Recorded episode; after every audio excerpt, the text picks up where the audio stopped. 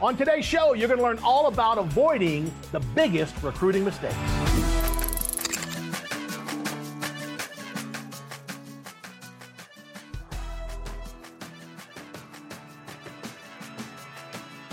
Now, today we have Gary Elekes and Mr. Drew Cameron chatting about the biggest recruiting mistakes that all of us make from time to time. They're also going to talk about how to avoid them, which is really important. Take it away, fellas. But management becomes laborious, uh, laborious because of the poor recruiting. Your job becomes time consuming and tougher because you got the wrong people on the team and you can't understand why you know you keep having to jump in back into the fire it's because you probably shortchanged the process up front. And so I want you to kind of keep that in mind. Um, and so these are, you know, what I are, what I'll call the biggest recruiting mistakes. And, and these are the ones that I will say them, they're the most consistent. That's why they're the biggest because they happen the most frequently. They're not the only recruiting mistakes. I'm sure we'll probably co- uh, uncover a couple others and happy to entertain some conversations and questions from our, our viewers. And I'm going to, uh, you know, draw the G-man on, uh, on these as well. And these are not in any specific order, but they are numbered. I think there's about you know uh, about 25 of them or so. But anyway, we make the wrong or easier hire by hiring from within or hiring a relative, right? Been there, done that. You know, John H. Cameron and sons had two brothers and a sister and a mom. You know, it was actually it was the family that was there. But um, you, you know, I actually you know tell the story. I had to dehire John twice. Uh, Ron, on the other hand, my younger brother, uh, unfortunately, both those guys have passed on. But uh, Ron was a hard worker. I mean, he was hard and working on the installer. He ran our warehouse, you know, eventually. And uh, I mean, he right up until the end was just a you know one of those most solid guys that you could count on. Uh, probably in later years, had he matured uh, before passing away, he probably would have been an operations manager. Uh, you know, John, uh, I saw sales management in him, but he was not ready for it. So his younger brother, I, got the job after college as well as the general manager position. John eventually went on to become a, a iconic manager, uh, for, you know, for a very large company on the East Coast. But those were easy hires because obviously we were all given jobs from the age of 12. But I've gone into companies, and I know you have as well, where people, you know, are related or married, and you know they have no business having the job that they have.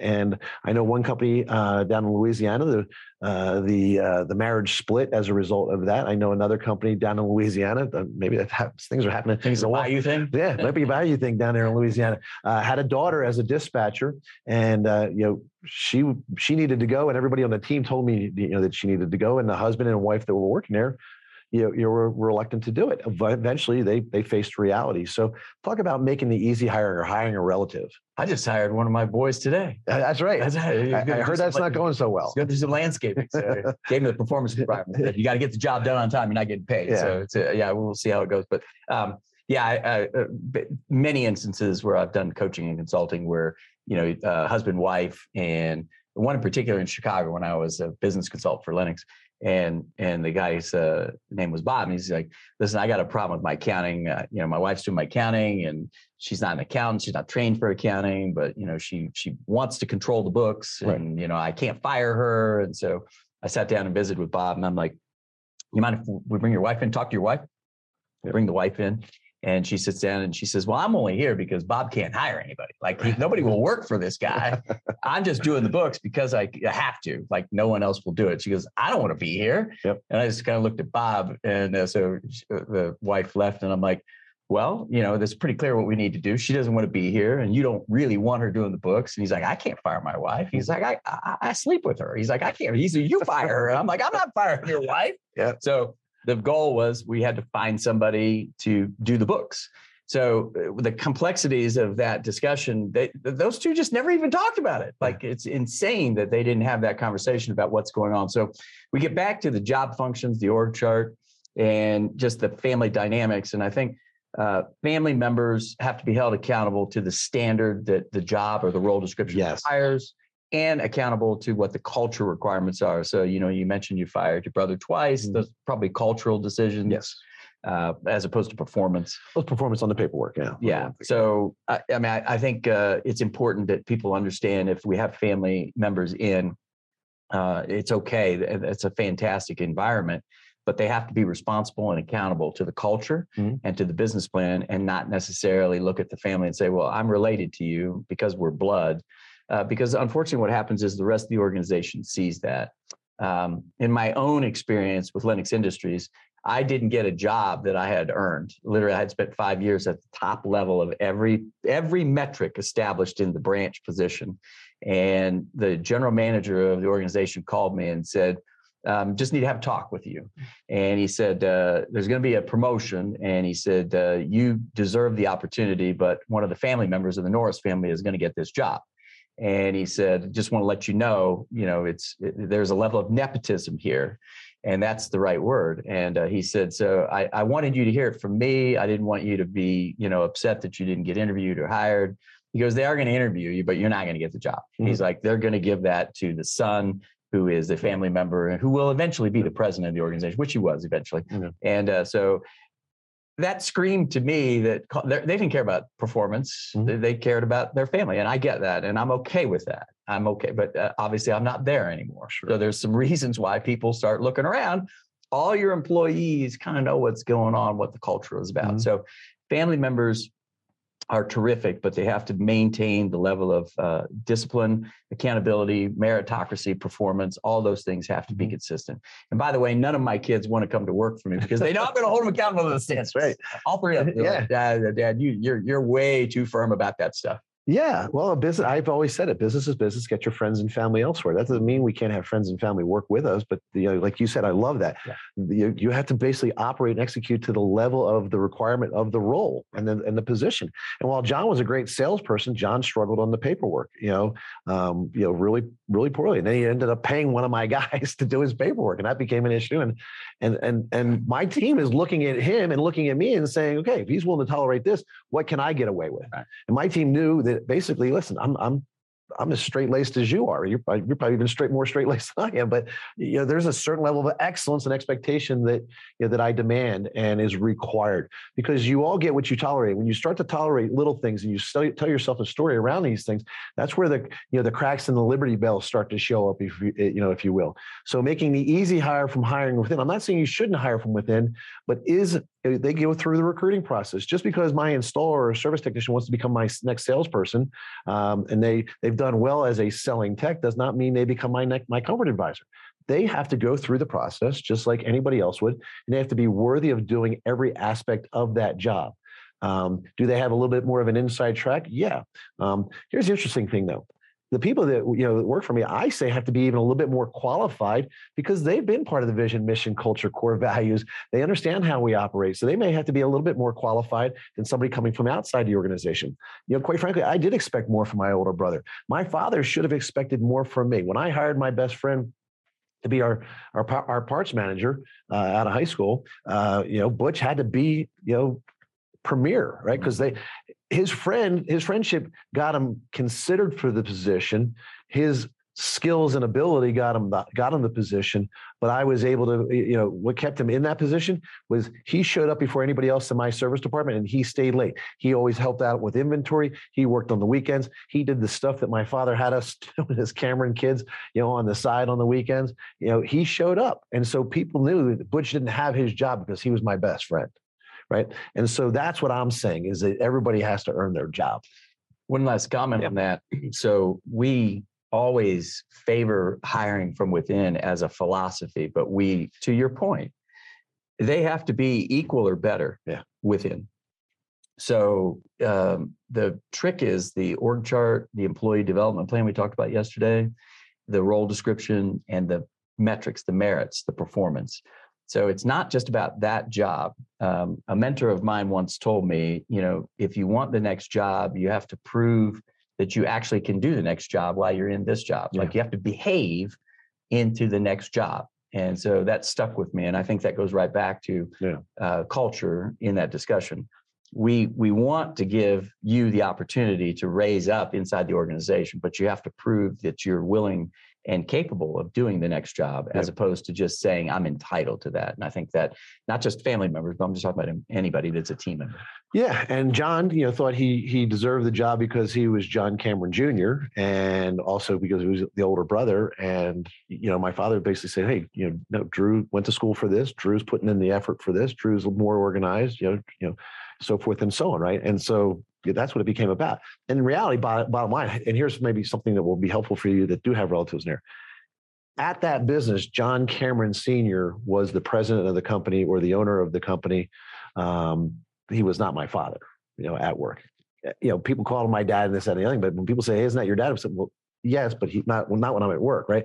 My brother was not my brother. He was my salesperson, right? Mm-hmm. And so if, if that helps you keep you know the lines of uh, delineation you know a little bit more clear then i think that's that, that that's what served me mm-hmm. hiring for technical ex- experience and this again the framework a lot of the framework is built around you know uh, my experience in hiring salespeople that's what i really wrote the article on a couple years back but again i hire for attitude I hire for fit. I hire for chemistry. You know, uh, I can teach them what they need to know. And I think the, the the easy hire again is the one that has the technical ex, expertise when it's looking for a service tech, a maintenance tech, you know, or an install or a salesperson. Mm-hmm. So, uh, granted, again, you could also be saying the same thing when it comes to a bookkeeper. So, talk about that a little bit. Well, I've I've got uh, a, uh, a, a classic story of hiring the wrong bookkeeper. Okay, so uh, I totally agree with you though. Attitude, culture, chemistry, uh, mindset, willingness to learn, you know, the coachability, adaptability. Those are the characteristics that we look. We can train people. Uh, uh, now, if they can bring some technical experience, that's fantastic. Yeah. But yeah, I hired uh, uh Andrew and I both. Andrew's probably you know rolling over in his you know office right now, going, "Oh my." Um, so we had our CPA. We have an accounting test. Um, you know, we interviewed this guy, we called his references, we checked everything you could possibly imagine. We went through all the same steps that you're going to tell me to go through, mm-hmm. uh, but his references lied about him oh. because when we actually hired him, um, it turns out that he didn't really even understand debits and credits, and uh, so yet he was able to get through the accounting test. And my CPA, you know, asked him about five or six, you know, key questions, and he was able to answer those as well. So uh, the, the, the, the lesson there is we were really looking at technical competency. That's what we were looking at. Uh, and it just turned out that it wasn't a good culture fit. He didn't last very long. Obviously, you know, we're not very forgiving about cultural problems like that. So we made that transition very quickly. And we've since rehired somebody that's a great culture fit. And we've trained that young individual a little bit more on bookkeeping. And it's been fantastic. So technical expertise can be trained on. So mm-hmm. once again, I think you need to be careful when you're looking at technical expertise as the primary reason. So yeah. culture, attitude, mindset, all those things are key. Yeah, these are these are data points, right? No one thing is going to make the you know, make or break the scale uh, here, but these are just things to kind of take into consideration. So yes, if somebody has a, you know the technical expertise along with everything else that we're looking for, in this industry, my experience has been though we overvalue technical experience way too much, mm-hmm. right? That's the easy hire right? There are skills uh, and and uh, and uh, skills and techniques and whatnot that can be taught very easily. You go down to you know one of the interplay learning. We were talking about that you know virtual learning today. You could go mm-hmm. down to the Ultimate Technical Academy or the Perfect Technician Academy or Technical Arts Center and get uh, get a technician. You get a maintenance tech in two weeks. Mm-hmm. I get an installer you know t- uh, trained in two weeks. I can get advanced diagnostics trained in in, in a week. Right? Uh, we can at EGIA we can train you on you know customer communications within a week. So we can teach you what it is that you need to know. But the thing I can't teach you is being a good human, right? Having a good attitude, showing up on time, mm-hmm. right? Mm-hmm. Those are t- you know some of the things that we we just undervalue in my in my mind. This was the one that uh, rang true for me at Cameron and Sons. My dad always thought he had someone who just thought like him, and God bless him, my dad. He's still with us, and he's down in Florida. And uh, he always thought somebody was going to be like him. He liked to hire these guys that had the work ethic like him and thought like him. And I said, Dad, the problem I, I later learned is you know, the day they stop behaving like you or thinking like you and you realize this person's not you was the day you actually dehired them in your mind but it may have been a year or two or 10 years later when you finally actually got rid of them right and and, and realize no one's going to be like you mm. right i mean there is only one Gary Elekes, right? And, uh, and there's only one Drew. Thank God. Yeah, thank God. and it's a good thing, right? Uh, you're unique and special. I'm unique and special. My mom tells me that all the time, and uh, she reminded me that on my birthday a couple weeks ago uh, when I got COVID from from uh, from Weldon. From Wally. Thank yeah. you, Wally. Yeah. But no one's going to be just like you. And that's why, you know, when we get into uh, the stuff tomorrow and we talk about the interviewing process and the, and the hiring process, is realize that you got to not be the sole interviewer in this. Now, when you're small, I get it. You're that person who's hiring, you know, hiring everybody when you're small. But you know, talk about that a little bit. Well, I think that it's something that we actually just talked about last week in our executive team meeting. Is um, you know we've got we're growing the business. We need some positions. We're hiring, uh, so we're staffing to an org chart, and and part of that conversation was work life balance and kind of a new uh, mindset about that work is a particular event and it's a thing. It's it doesn't define who you are where maybe it's sort of in your dad and my dad's generations. Um, it, that that did. It, it it was part of your identity. It was a larger part of the identity. Yeah. so part of our discussion is that hey you know where i'm at in my life i i enjoy the extra work. Like it's not a big deal for me to work 20 hours a day. I worked almost 18 hours yesterday. Right. probably going to have another 20 hour day today you know, starting at four in the morning and sort of quitting at nine o'clock at night. Mm-hmm. Uh, a lot of people aren't going to be able to do that. So when you say, well, hiring somebody like you right. culturally, from a mindset point of view, you know, are they have the same experiences? Are they have the same desire, work ethic, attitudes? And the answer is they're probably not. So part of part of what we try to do is create that culture and say that we're hiring for the cultural fit and I have to put those biases that I have about mm-hmm. work ethic on hold. Love that. You know, Saturdays to me are work days. I never really looked at a Saturday other than what day. I mean, I'm going to work until, you know, the Ohio State Buckeyes kick off. Mm-hmm. And if Ohio State's not playing, I'm probably just going to work. Mm-hmm. And that's okay. Uh, it's what I like to do. Uh, most people today are probably going to look at, mm-hmm. hey, I would rather work four 10 hour days and have a three day weekend and have my leisure time and my activities and those types of things and the hobbies are more important to me. So I think uh, that's one of the hardest things I have to do is to not try to bias or judge people based mm-hmm. on the standards that I've created for myself. Mm-hmm. Uh, but again, you know, that's why we are where we are. That's who we are. So we don't judge that. What I need them to do is I need them to be a great teammate. Mm-hmm. I need them to be great with the culture, and I need them to be great with customers. Yeah. And if they can accomplish those three things, we'll work around all the rest of that stuff. So um, I'm going to need more for myself, but I don't need more from you. Yeah. So I think that's part of that issue. It is, and I and I love that. You know, you talk about the bias, right? You know, this. How I learned all this, by the way, was my father gave me the, you know, the, my parents, my mom had been out of the company by this point in time, but my father, when I, after I graduated college, gave me not only the college degree, my mom and dad put me through college, but after that, my dad put me through all of this education. Uh, anything that came along, he sent me to. I was at the time like, oh, I gotta go another class. It's like, but I got this amazing ed- education about what to do and what not to do from people not only in the space in our industry but outside. Uh, the best, the best in class, you know, in any, uh, you know, from all walks of life. And so, you know, I'm sharing with you what people were telling me is the reason you're struggling. And I'm like looking at my business and they're telling me what's going on. And I'm saying, yeah, we've done that. We've done that. We've done that. And I'm like, that's what I thought we were supposed to do. How did you, as contractors, learn interviewing? I would imagine most of you have not read a book, not probably watched videos, and have not probably attended a class, other than if you've done it through your best practices groups. And even up to that point, my father had not done that, nor had anybody else on the team. So I became that person. My dad gave me all the things that everybody else probably on the team should have gone through. Now we have a resource like uh, EGIA where it is literally Google for running your contracting business. And so you're going to have access to this along with other stuff recorded by this gentleman right here. The biggest thing that I also found uh, was the improper allocation of time, money, resources, personnel being involved in the process. You know, when you need to hire badly, you'll probably hire badly and uh, it's because you don't allocate the time you don't plan it it's not planned out. So you you do it in a haphazard fashion. People show up the phone rings an email comes through uh, you know I, I, worked with one company earlier uh, at the end of last year. Uh, they they would place ads electronically uh, and all these job postings would show up along with resumes and attached applications. And these resumes and applications would sit in somebody's inbox and when I started to find out we were looking for salespeople, uh, you know, I'm asking where are these applications, and they, they're telling me, oh, well, they're in you know the sales manager's inbox, um, you know, through this application that they were using tied to their payroll system.